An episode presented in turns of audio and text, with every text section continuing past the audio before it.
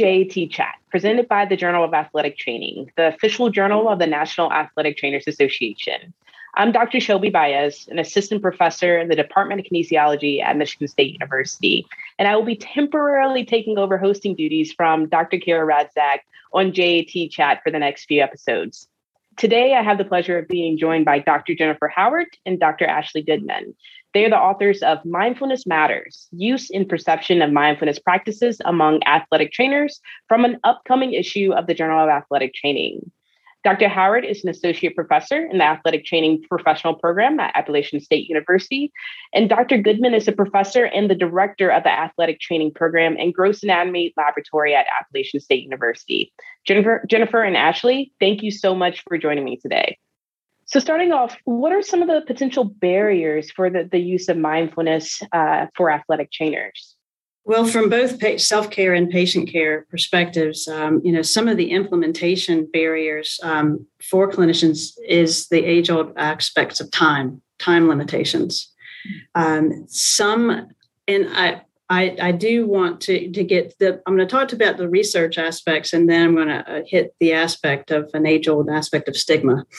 So some of the things that have, that have um, the research will say time limitations. You know, they some immediately think that I need to go to an eight week mindfulness based stress reduction course that costs five hundred dollars. I'm not sure if they cost that much, but they do cost.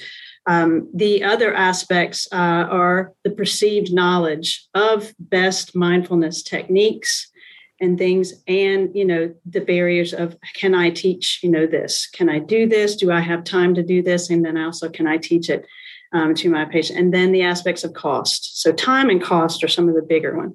I think one of the the biggest barriers that we need to get around from this and work life rhythm as well is to stop the stigma. And that can be the aspect of stopping the stigma around mental health and then some of the practices to address mental health. But for centuries, we have known about in athletic training about the mind body connection. And if you look at from the aspect of stress uh, and anxiety, and and anxiety being the most common mental illness, you know, with over 40 million um, adults in the U.S. just diagnosed, you know, with that. Um, and the American Psychological Association putting out their stress um, in America survey and how we're putting that around 2020 and the COVID you know pandemic.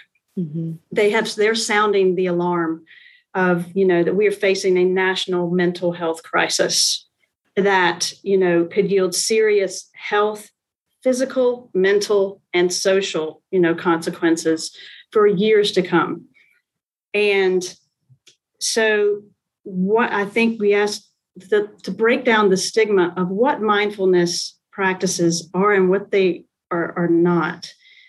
And we start with that mindfulness practices do not uh, have to be this vision. I have to sit in the lotus position for 30 minutes or even 10 minutes, and I must clear my mind. That is the, the opposite of what it you know of what it could be. So if we try to start to break down the barriers of what it is and and what it you know is not i think that that would start to break down a lot of the other barriers. And therefore that mindfulness is not that you know that 30 minute clear the mind aspect that you have to do every morning before your morning coffee. Um, it, that mindfulness is available to us in every in every moment. Um, it it is can be the two deep breaths that you take before accepting that call from the disgruntled coach or parent. Um, and so i think if we look at it from an aspect of becoming more aware of our thoughts and emotions we're better able to discern what is deserving of our attention and and what is simply noise you know, from the stress, you know, um, of the day. And then to not quiet the mind, but to be kind of more aware of our thoughts and feelings without getting caught up in them. And so that not every thought and feeling that passes through is factual or important, um, that it may simply just be a passing reaction that we need to observe non-judgmentally and i'll say that's one of the hardest things for me to do you know but that they will pass with time if you just take two deep breaths in that moment and so we talk about with our with our patients and things and getting out of their own head and athletic trainers are you know no different you know from that aspect but providing that awareness and breaking down that stigma can make help us kind of um, what can we control in life? There's not many things that we can but our thoughts you know and most of the metacognition level of it is not so much sometimes the thoughts it's the thought about the thought or the feeling about the feeling. I shouldn't be having these feelings you know and then strap into the emotional roller coaster and here we go. Um, so that we can be aware and then start to control you know um, potentially those feelings before we feel like they're controlling us. And if we talk about mindfulness from that aspect that it doesn't have to be this long thing it can be these brief impactful mindfulness practical practices that we can use um, 30 second or two minute meditations um, four eight breathing that you you know, inhale for four, pause, exhale for eight, pause, and do that three times. Or from the aspect of doing five, four, three, two, one with the body sensations, five things you can see, and then you go down from hearing, touch, you know, taste and smell. And taking those 30 seconds. And if you keep doing those aspects, and you can kind of start to actually, research has shown, change your brain. And therefore, um, we can then maybe approach the aspects of the stressors of the day or the factors that impact our personal or professional you know life and rhythms um, and those conflicts in a better headspace. So first breaking down the stigma i think is is key.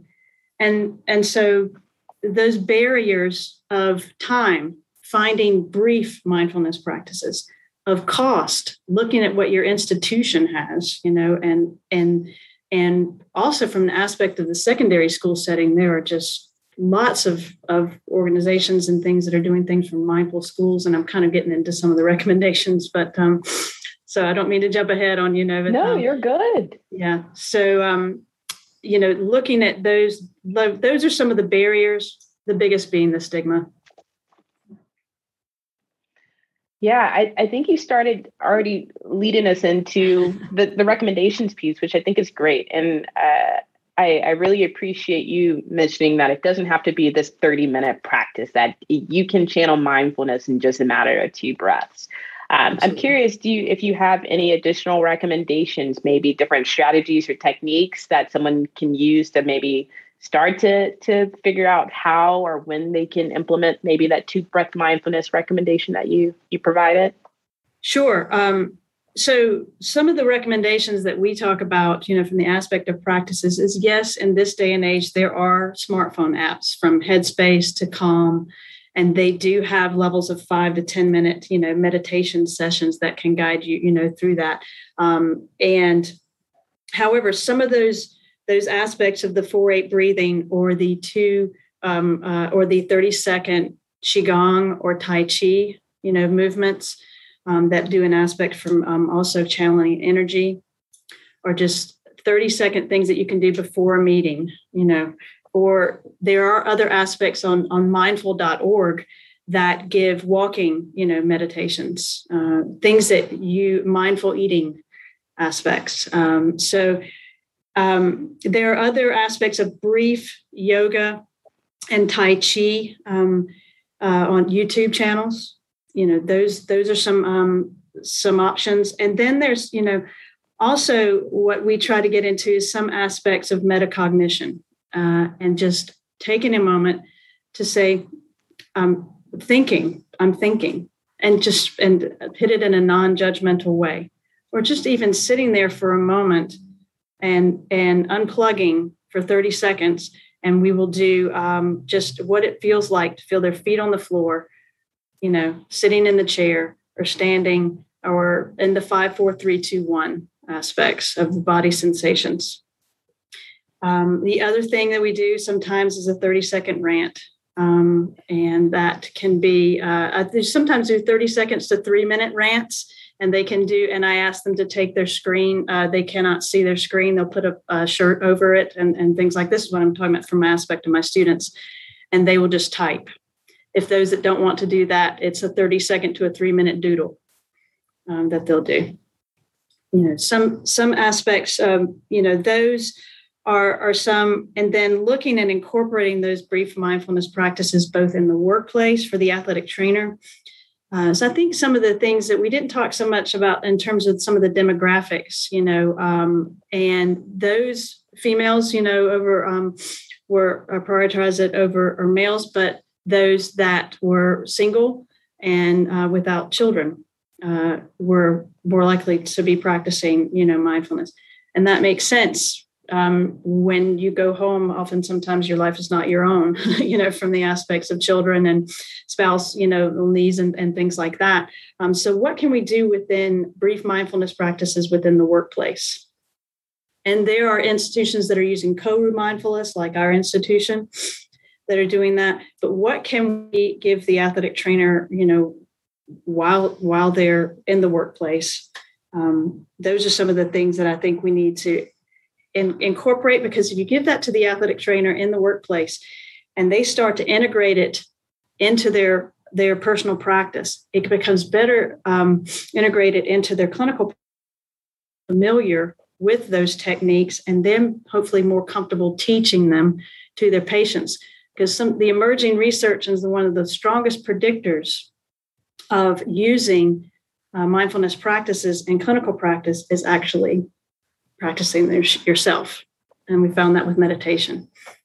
So those are some, yeah, go ahead. I was going to say, and I think from looking at barriers from a clinical practice standpoint, is it, it's part of the mental health stigma and the need to change it from a this doesn't need to be a reactionary thing. There's an element of prevention. You know, we look at what we've come with from prevention exercises, from whether it's, you know, knee injury prevention or ankle sprain prevention. We now know we have all these tools that we can try and prevent that. Well, mental health's the same way. Trying to learn mindfulness when you're already in mental distress, because it is a skill, it is a practice. Um, it, it's sometimes you can do it then and it's still important, but it's going to be much more effective if you've laid the groundwork ahead of time to help, both from a personal and a clinical standpoint. I, I think that's a fantastic thought, especially with mindfulness. And um, because we're always going to face challenges in our life, right? It's about developing the skills and the techniques for us to be able to handle the, that stressful time when we face it, because no doubt we're going to face it. And uh, Ashley, I really appreciate this concept of controlling the controllable that that you're sharing. And I hope uh, those who are listening today will will take some of those tidbits that you've you all recommended. Um, so just wanting to, to, shift the focus just a little bit, and I think um, throughout the conversation, the concept of work-life balance has, has been um, starting to has been integrated. But just wanting to just explicitly uh, ask, how does mindfulness fit into this discussion on work-life balance, work-family conflict, and burnout in, in athletic training? Well, as we, we talked about from aspect of mindfulness, um, you know, having positive outcomes from the aspects of reducing stress, you know, and, and anxiety and, and even burnout, you know, from that aspect. Um, like I said, you know, approaching some of these factors that impact work-life balance and rhythm from a better um, from a better headspace, um, and I believe will will help the athletic trainer um, kind of become more aware of of of kind of their their thought process and where, where they're at so that they can potentially approach the athletic the athletic director and have those difficult conversations from a better headspace of i am undervalued and overworked and underpaid um, and being able to i like from the aspect of you know stress is a um, you know a a kind of uh, happens from an aspect of a threat, you know, to a situation. And anxiety is the is the anticipation and then a reaction, you know, to the stress. And if we go into those conversations and go into those aspects of how to improve our work-life balance and how to to feel like we're making a difference for us and our fellow athletic trainers, if we can approach that from a better headspace, then perhaps we can actually make a better argument for ourselves. Um, uh, from the aspect of burnout, um, I talk a lot about from burnout um, from uh, Emily Nagoski and her sister's uh, book, um, "Complete Burnout: Completing the Stress Cycle," and a lot from our, our students' perspective, um, and then from our clinicians' perspective, is if you are able to become more aware of of yourself and your thoughts and the feelings from a non-judgmental perspective, but you realize I am in a freeze mode. So that reaction that you have to a threat, flight, flight, you know, um, fight or freeze. And often we get into the freeze mode and we just get stuck. If you're able to become aware of that, I am I am in a freeze mode, then you're able to recognize that non-judgmentally, but use your tools as a way to complete the complete the stress cycle, whether that's from a physical standpoint of exercise or a big old cry or laugh, you know. But you first have to become aware that you're there, you know.